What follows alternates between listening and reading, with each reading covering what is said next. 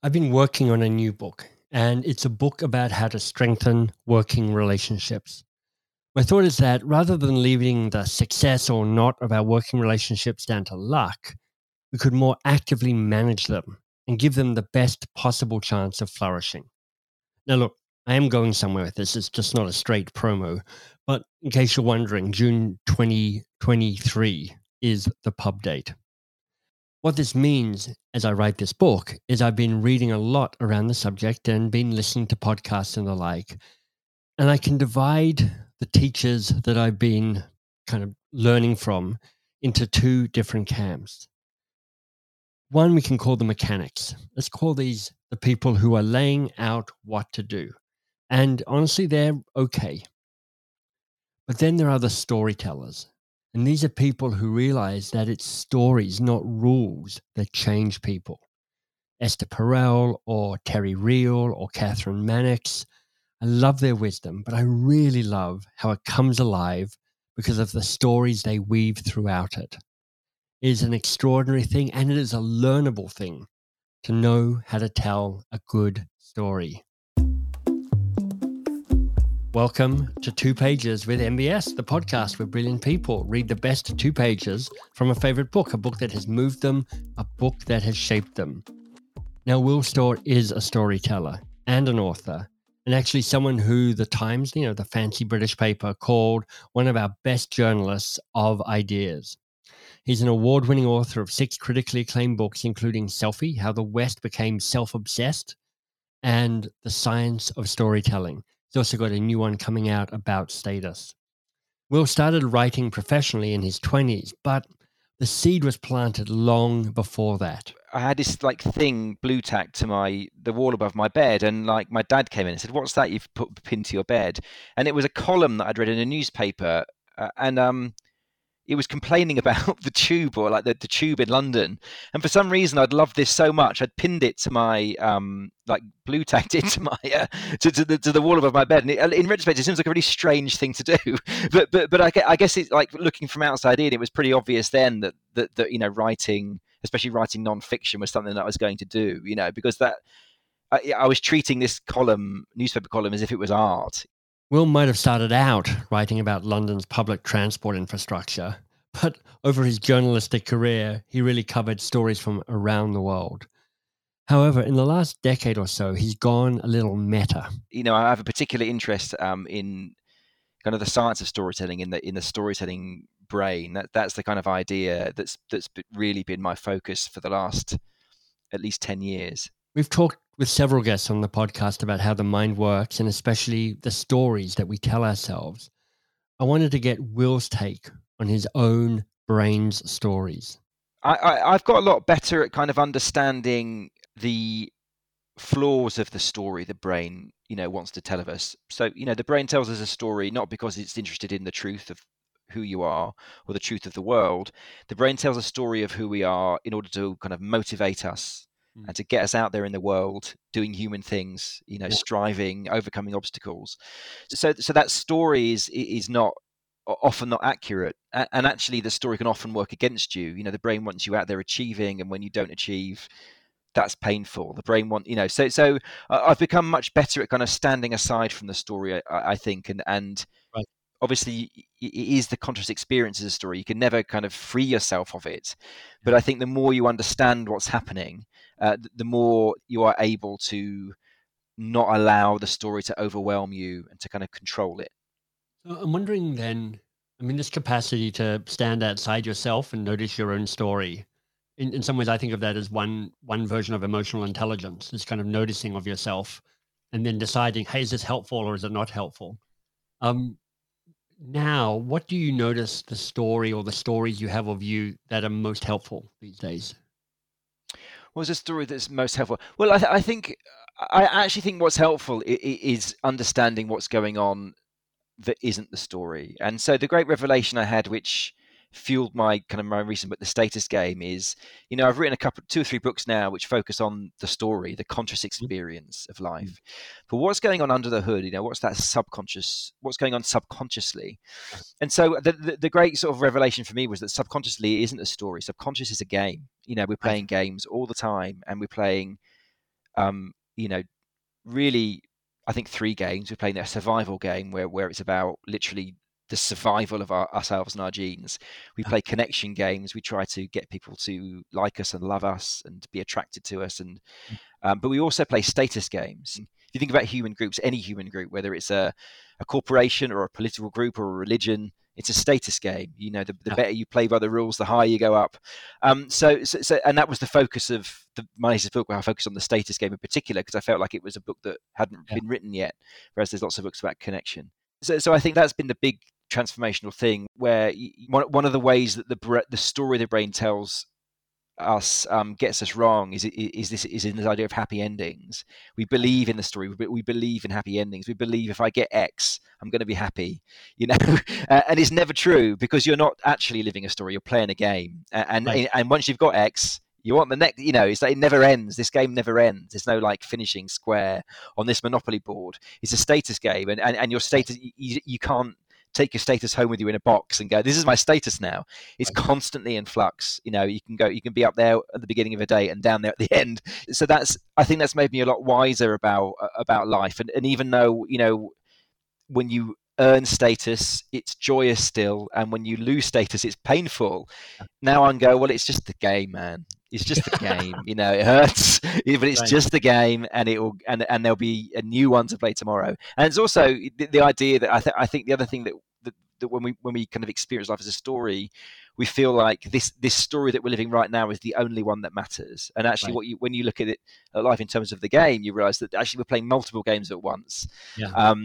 We got, just because one game ends badly, the next game might end brilliantly. So I think understanding that even though life feels like a story, it's actually a game. I think that's been a great revelation to me. If that's a revelation for others, how do you figure out the rules of the game? Well, I think every game has a different set of rules. Cultural. In terms of culture, we talk about social norms. Every culture has different social norms. If you go to Japan and blow your nose, I think it's disgusting. But in Beijing, people spit in the street. So it's like everywhere you go, there are different norms, and those norms are rules by which we afford or remove status from people. So every. Every game we play has its different sets of rules. The podcast game has a certain set of rules. Sure. So I think I think that's true. But I think there are kind of lots of ways that we can, play the game better. And I think one of the major ones is that unbelievable finding really of social psychology, which says that status is more valuable than gold to people. It's worth more than money. We all have to feel of value. Major studies have found time and time again that if you give people the option between having more money and a better, a more high status job title, most people would choose the higher status job title. Right. And if you think about it, it makes sense. We haven't evolved to crave money because money hasn't been around for long enough. We've evolved to play status games, and money is just one way by which we kind of measure status. But the great thing about status is that it's free. Like, we have status to give every day. And sometimes we're quite mean about giving that out. And actually we can make everybody around us, we have this amazing resource that everybody wants to give out to people. And I think it makes everybody around us happier, but also it rebounds onto us because people want to be around us more if we're being free and easy with the status we're giving out. So our status ends up going up. So I think that's just a really basic but quite kind of fundamental almost life hack, really, just that you have great stores of this thing. Use it, give it out. Before we hit record, you and I were talking about designing training, because we both have designed training based on some of the books that we've written. And I have an acronym around the neuroscience of engagement. And I'm like, so brain 5 times a second asking, is it safe here or is it dangerous? And I'm like, so for me, 4 drivers that influence that: tribe, expectation, rank, and autonomy. And you can see a lot of what we're talking about there kind of is entangled in that 4-part acronym. And part of what I say is, if you're the teacher, you need to be designing to be giving away as much authority and rank as possible. Because the more you can lower your status, the more you raise the status of those around you. And of course, it differs from person to person. Like, I have a lot of authority and status to give away because I'm tall, white, educated, overeducated, middle-aged dude who wrote a book. So I've got all that thing. So I'm trying to give away as much as possible. Other people have less, but I love that call to action, Will, which is like, how do you figure out what to give away? Tell me about the book you're going to read from. So the book I'm going to read from is Incognito by David Eagleman, the brilliant neuroscientist and, you know, short story writer. I'm just insanely jealous of David Eagleman because not only is he an incredible scientist, he's also an incredible writer. Like he wrote a book of short stories called Adventures. I think it's called Adventures in the Afterlife is the subtitle. Well, this is just extraordinary. Like it's like 41 tales of different ways of coming into I haven't read this yet, but I've read about it a number of times. So I'll have to pick that up. Like it's brilliant. It is brilliant, and it's just like, how can a scientist write? It's not fair. You know, talking about status games. He's just acing two totally different ones, and that's so unusual. But Incognito is brilliant. David Eagleman is like one of these scientists that has this absolute gift of teaching his trade in a way that's just completely inspirational. Mm. And Incognito is a book I quote again and again and again in lots of my books because he just does such a great job of explaining the wonder and amazement of this stuff.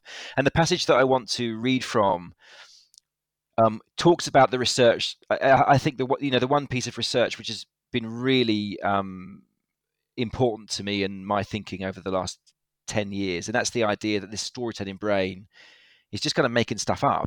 Like it's like that voice we have in our heads is an unreliable narrator. It's telling us what it's telling us all these stories which aren't necessarily true. And so the bit I'm going to read is discussing some of the research which has led us to understand this. I'm very excited to hear this because it's so true. You know, we just weave together all this stuff, that the little bit of reality that we notice, and turn it into a story with us as a hero at the start, at the heart of it most often. So I'm curious to know what Eagleton has to say. So, Will, over to you. Not only do we run alien subroutines, we also justify them.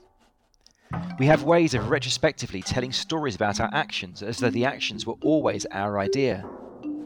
As an example, at the beginning of this book, I mentioned that thoughts come to us and we take credit for them. I've just had a great idea. Even though our brains have been chewing on a given problem for a long time and eventually served up the final product. We are constantly fabricating and telling stories about the alien processes running under the hood. To bring this sort of fabrication to light, we need only look at another experiment with split-brain patients. As we saw earlier, the right and left halves of the brain are similar to each other, but they're not identical. In humans, the left hemisphere, which contains most of the capacity to speak language, can speak about what it is feeling, whereas the right, mute hemisphere, can communicate its thoughts only by commanding the left hand to point, reach, or write. And this fact opens the door to an experiment regarding the retrospective fabrication of stories. In 1978, researchers Michael Gazzaniga and Joseph LeDoux flashed a picture of a chicken claw to the left hemisphere of a split-brain patient, and a picture of a snowy winter scene to his right hemisphere. The patient was then asked to point at cards that represented what he had just seen. His right hand pointed to a card with a chicken, and his left hand pointed to a card with a snow shovel. The experimenters asked him why he was pointing to the shovel.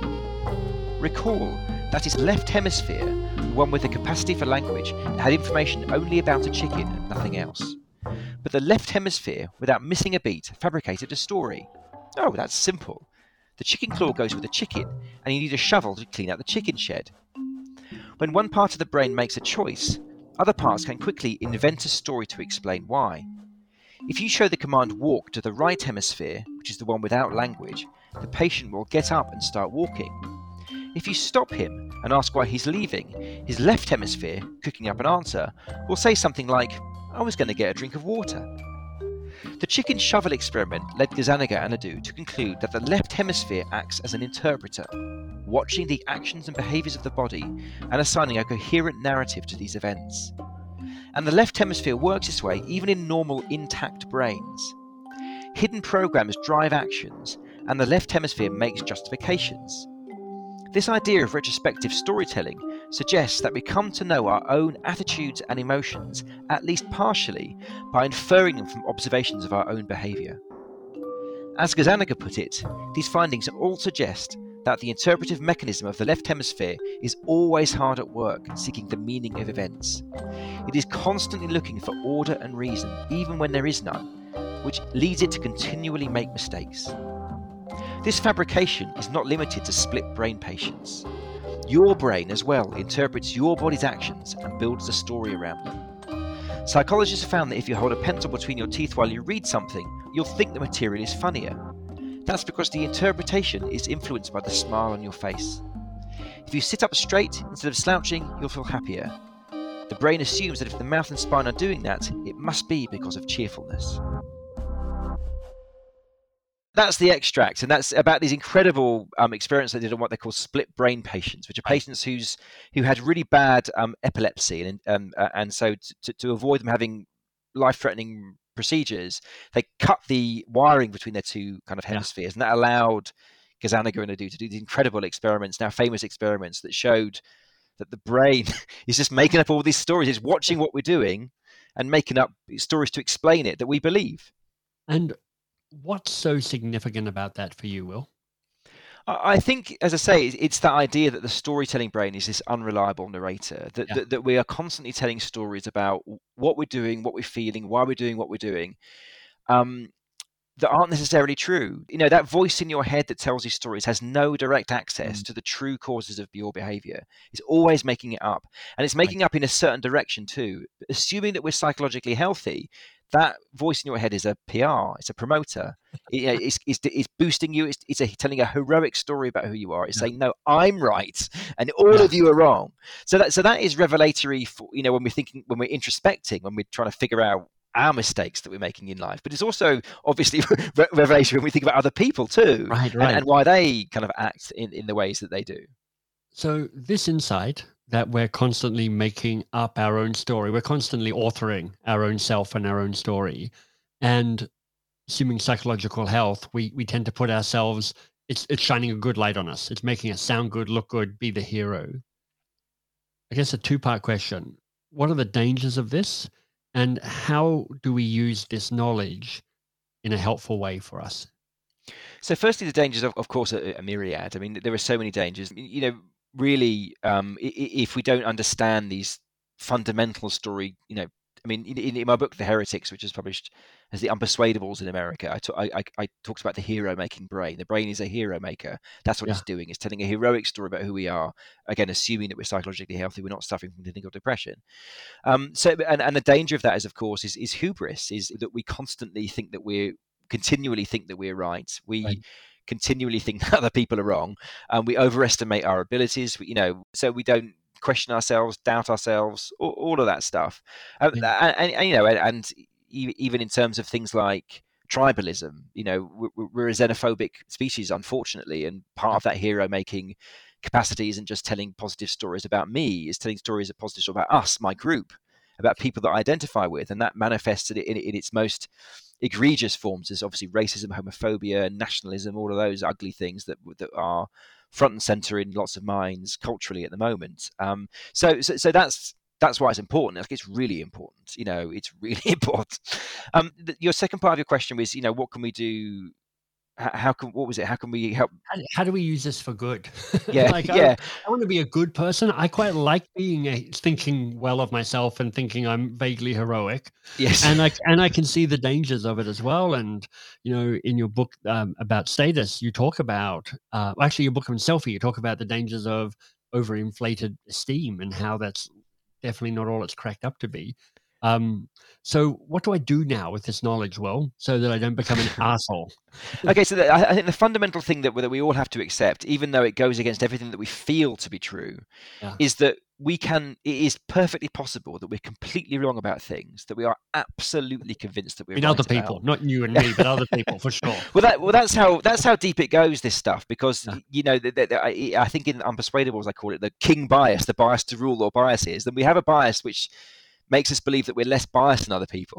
so we're quite good at nodding our heads, go, yeah, people are so biased, people are so arrogant, but they test this on students and even like psychology students, and even after they've learned all this stuff, they test them again, they still think that they're immune to this stuff. So you've got to ignore how you feel, because when you feel, oh no, I'm not biased, I see the truth, I've got all the evidence, that's just your brain telling you, like, making you feel stuff. You've just got to accept that you really might be wrong about stuff that you are. You know, people smarter than you who know more about these subjects than you think you're wrong, you know, about certain things. So you've got to accept that black might be right and white might be black in terms of the things that you're believing. And then I think practically, I think one of the questions we're not very good at asking is, why might I be wrong? You know, the brain works, they call it the make sense stopping rule. You know, what we do is when we feel that we're going out into the world looking for evidence to test our ideas, what we're actually doing is going out into the world looking for evidence that we're right. You know, confirmation bias. Yeah, confirmation bias, exactly. And then, you know, something that's called the make sense stopping rule. We find one piece of evidence that we're right, our brain goes, well, that makes sense, and we stop thinking.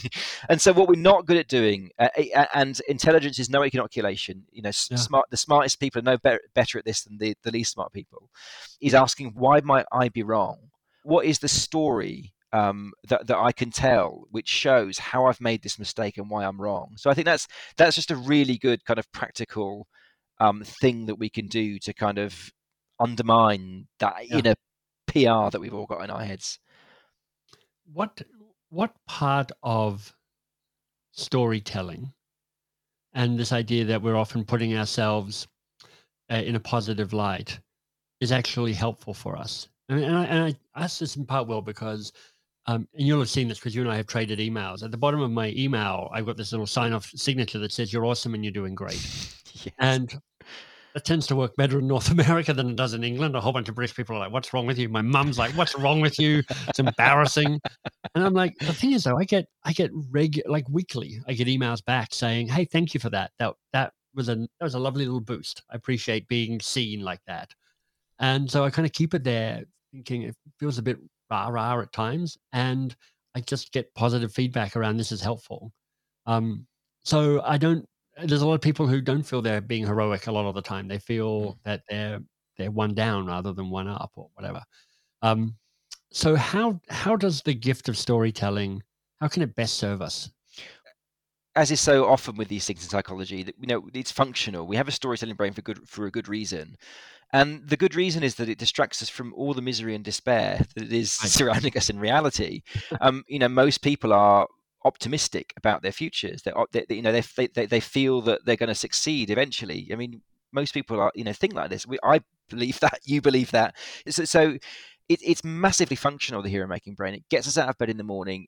You know, you could argue it's a philosophical argument, but I would argue that, you know, a certain amount of comforting delusion is good. You know, when psychologists test happy people versus mildly depressed people, they find that the mildly depressed people, their predictions about themselves and the future are more accurate than the happy people. Right. So happiness is this kind of delusional state. Exactly. But what's wrong with that? It's good. You know, it's good. So that's the positives of the hero-making brain. But I think we should allow ourselves the kind of the kind of luxury, allow ourselves the kind of, you know, the decadence almost of feeling heroic, but also temper it with that grown-up wisdom that, hang on a minute, I you know, quite often, you know, I might be wrong here. Yeah. I mean, this is interesting. I mean, I can see, I can guess at least why you've moved, your book goes through these series around selfie, which is around what is self-esteem, to storytelling, to understanding that we're storytelling animals, to then talking about status, which is like, it's not just storytelling, it's we're constantly playing this game as well in terms of how we show up and how we rate ourselves relative to the tribe around us, the people around us. It's like each book has grown out of the previous one. I'm curious to know, Will, like, you're now as wise as you can get on storytelling and status manipulation. How do you think about and how do you manage your status? Well, that's a good question. I mean, in one sense, I'm doing it poorly, although I am trying to mitigate that at the moment. In the sense that, at the end of my book, one of the things I recommend is that you play multiple games. The research is very clear in psychology that the more groups, the more sources of status that you have, the more groups you belong to, and the more sources of status you have, the more stable your personality, and the less likely you are to enter periods of despair. So I focused my life very much on one, and that's being a writer, being a storyteller. So I'm trying to diversify my status games at the moment. I'm going through processes of volunteering for a charity back here in the UK, which is something that I would never have thought of doing before I'd done this research. And it's partly selfish, I'll be honest. It's because I feel like I need sources of status. I need ways to feel like I'm a valuable individual that don't involve my career, which just feels selfish. Review on Amazon going, yeah, you suck, man. I haven't even read your book, but you suck. And you're like, oh, it's everything's over. Yeah. I think the other thing is I'm not a parent, and I know, obviously I know that being a parent is a huge source of status for people because. Yeah. Status isn't about being rich and famous. It's about just feeling like you're a valuable person. You have value.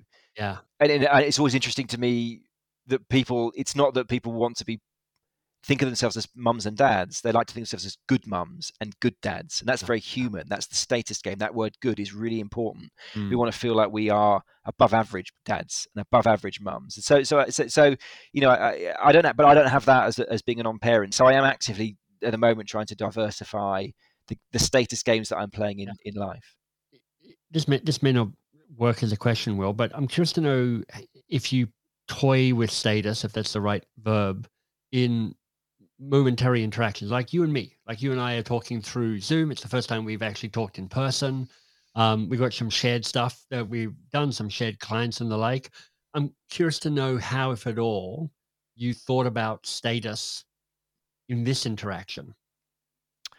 I mean, I can't say I've thought about it in this particular interaction because it's just to me being superior to you. I like it.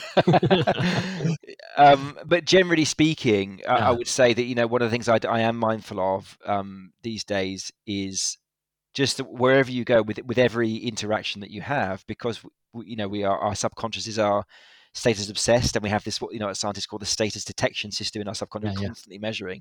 So you're always in the game. With every interaction, you're in the game. So I'm much better now I'm much more mindful about how I'm making other people feel, even in brief interactions. You know, in the supermarket, on the street. I smile, I make eye contact, I say thank you. I'm much more mindful about all my interactions now. I know that.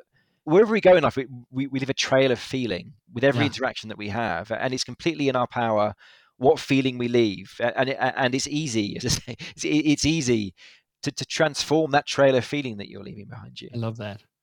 I walk up and down my street, and not all the time, but some of the time when I'm remembering this, I'm trying to catch people's eyes, and I'm just nodding my head, and then if I catch their eyes, I just flick my eyebrows up.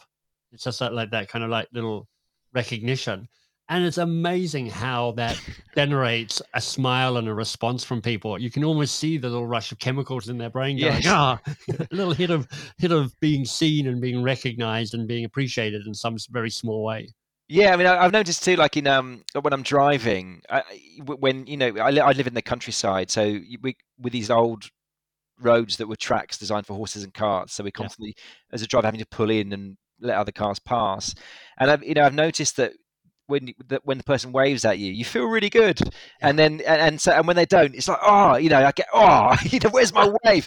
And I've also noticed that, like, I don't know if you do this where you come from, but around where I live, one way of saying thanks is when the car pulls in front of you, they just flash their hazards on to give you a little flick. Oh, that's nice. And I love that. And it's like, I love it. And I always do it now. I always give them a little flash. And before I wouldn't have taken it seriously, but it's just that little moment of, and I can recognize it now. It's status. It's somebody saying, you're a good person in my eyes because you've done that thing.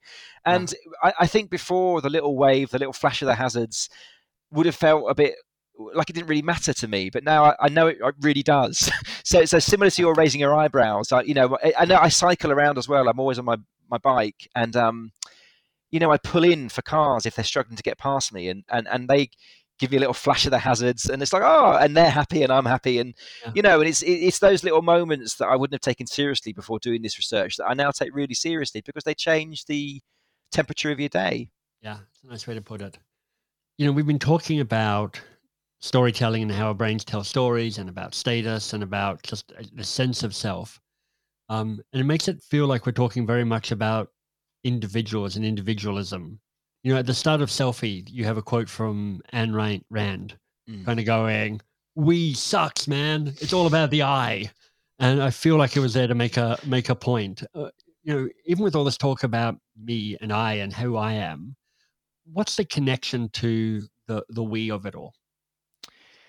Well, it's that we're a tribal species. That's what Ayn Rand didn't get. You know, we are a tribal species, and so there is no such thing as the pure I. I mean, in Selfie, I talk about this concept which is known as the mirror self, and the mirror self is I am not who I think I am, but I am who I think I am.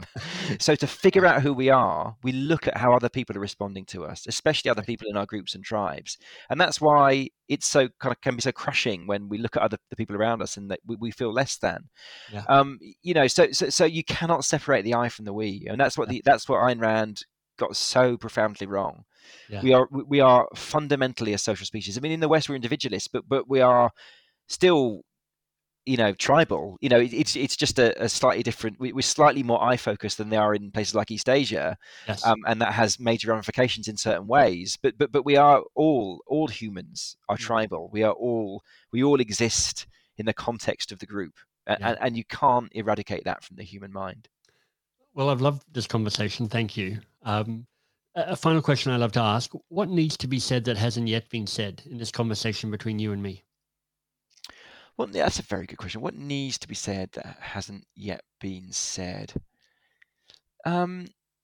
So we've talked about the kind of dangers that the storytelling brain, you know, the flaws of it, the dangers it can lead to. And I suppose, you know, something I've been thinking a lot about recently is that, yes, it's a hero maker, but it's also remarkably liable to turn on us, even if we're not clinically depressed, even if we're not, you know, mentally ill or, you know, have serious psychological issues. That hero maker can also be a kind of demon maker. It can turn on us.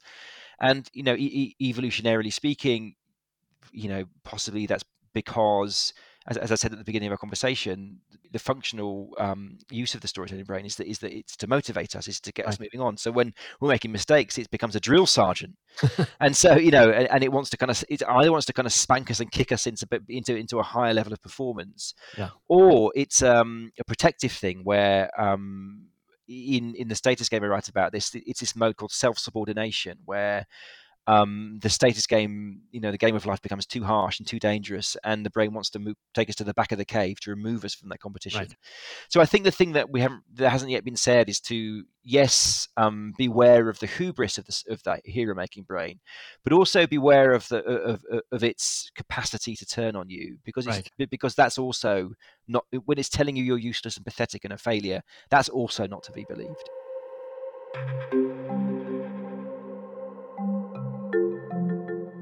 You remember Will saying, play multiple games? I love that. This feels like an extraordinarily rich piece of guidance.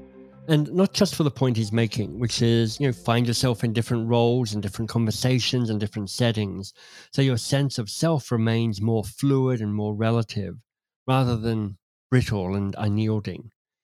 If you do that in that way, you become more aware of your status and better able to use it for good, to dial it up or to turn it down as required. But play multiple games. I just think that as a core to a good life, a core to a more alive life, that is perfect. If you like my conversation with Will, I've got two other interviews I could recommend for you. One is How to Value Yourself by Stacey Vanek-Smith. Wonderful conversation. And then truly one of my favorite interviews from this whole series so far, Matthew Barzun, at one stage the American ambassador to the UK, super eloquent, And he's written a book about power, and that interview is called What to Do with Power. I thought that's just great because for me, it was talking about what do you do if you have power, if you have status, if you have privilege, how do you give it away? For more on Will, the place to go really is his website. That's where you'll find most of his stuff, willstorr.com, W-I-L-L. Storr is spelled S-T-O-R-R, so willstorr.com. And thank you for listening. Love that you're a listener. Love that you listen to the interviews. Love that you've given the podcast some love as a rating or a review if you have done that. Love it if you have a particular interview or six that you've gone, this person needs to listen to this interview, because recommendations and your word of mouth is one of the richest ways we get to grow as a listening group. Thank you. You're awesome and you're doing great.